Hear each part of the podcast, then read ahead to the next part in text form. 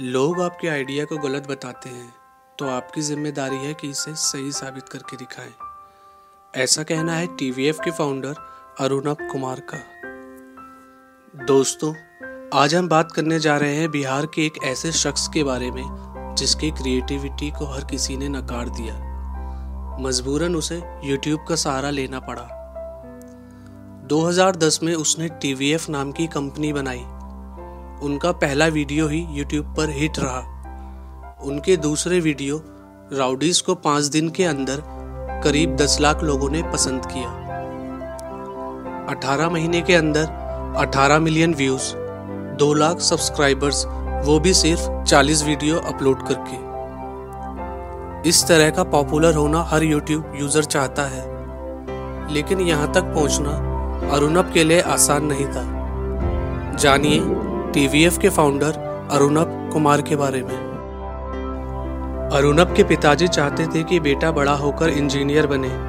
इसलिए high school पास करने के बाद अरुणब आईआईटी जेईई की तैयारी में जुट गए। पहली कोशिश में वह नाकाम रहे, जिससे उनके घरवाले बहुत नाराज़ हुए। सबको यह लगा कि शायद उनकी तैयारी में ही कमी थी। उसके बाद अरुणब ने कोटा जाकर तैयारी करना शुरू कर दिया। कोटा में अरुणव ने जमकर मेहनत की और दूसरी कोशिश में वह सफल रहे। आईआईटी खड़गपुर में उनका दाखिला हो गया। शुरुआत में तो उन्हें कैंपस बहुत पसंद आया, लेकिन समय के साथ उनकी पसंद बदलती गई। अरुणव कहते हैं, पहले सेमेस्टर के दौरान मेरे अंदर अर्थशास्त्री बनने की ख्वाहिश थी। दूसरे साल में मैंने सोचा कि एम करूँगा। तीसरे साल मन आया कि आईएएस बनने की कोशिश करते हैं। तय नहीं कर पा रहा था कि क्या करूँ। इस बीच उनका रुझान थिएटर की तरफ़ हुआ। चौथे साल वह इंस्टीट्यूट की तरफ़ से एक सांस्कृतिक समारोह में हिस्सा लेने कोलकाता पहुँचे। उनके निर्देशन में तैयार एक नाटक को वहाँ अवार्ड मिला। अरुणा बताते हैं, मैंने महसूस किया कि शायद फ़िल्म मेकिंग ऐसा काम है जो मैं करना चाहता हूँ। मैंने लाइब्रेरी से किताब लेने के लिए अपने एक प्रोफेसर को खत लिखा।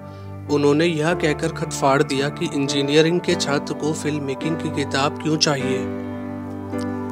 इन सब के बावजूद अरुणव के मन से फ़िल्म बनाने का भूत नहीं उतरा। इसके बाद उन्होंने इंटरनेट पर ही फ़िल्म निर्माण से संबंधित तमाम जानकारियाँ हासिल की। इस दौरान उनका संपर्क मुंबई में लेखन और थिएटर से जुड़े कुछ युवाओं से हुआ।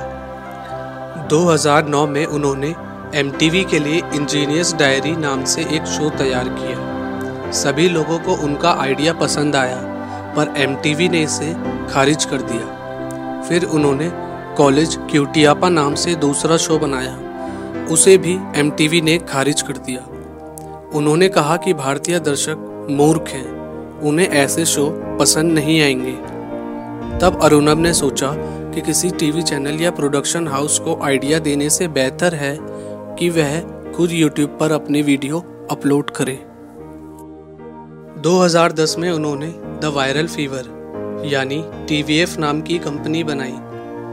उनका पहला वीडियो YouTube पर हिट रहा। उनके दूसरे वीडियो राउडीज को पाँच दिन के अंदर करीब 10 लाख लोगों ने देखा। इसके बाद उन्होंने बेयरली स्पीकिंग नाम का शो बनाया। इसमें एक टीवी एंकर और आप नेता केजरीवाल की पैरोडी की गई। टीवीएफ आज ऑनलाइन एंटरटेनमेंट क्षेत्र की सबसे सफल कंपनियों में है। अरुणब कहते हैं, अगर आप नए हो तो अनुभवी लोग आपके आइडिया को आसानी से गलत साबित कर देते हैं। इसमें निराश होने की बात नहीं है। अगर आपको यकीन है कि आप सही हैं तो यह आपकी ज़िम्मेदारी है कि आप इसे साबित करके दिखाएँ।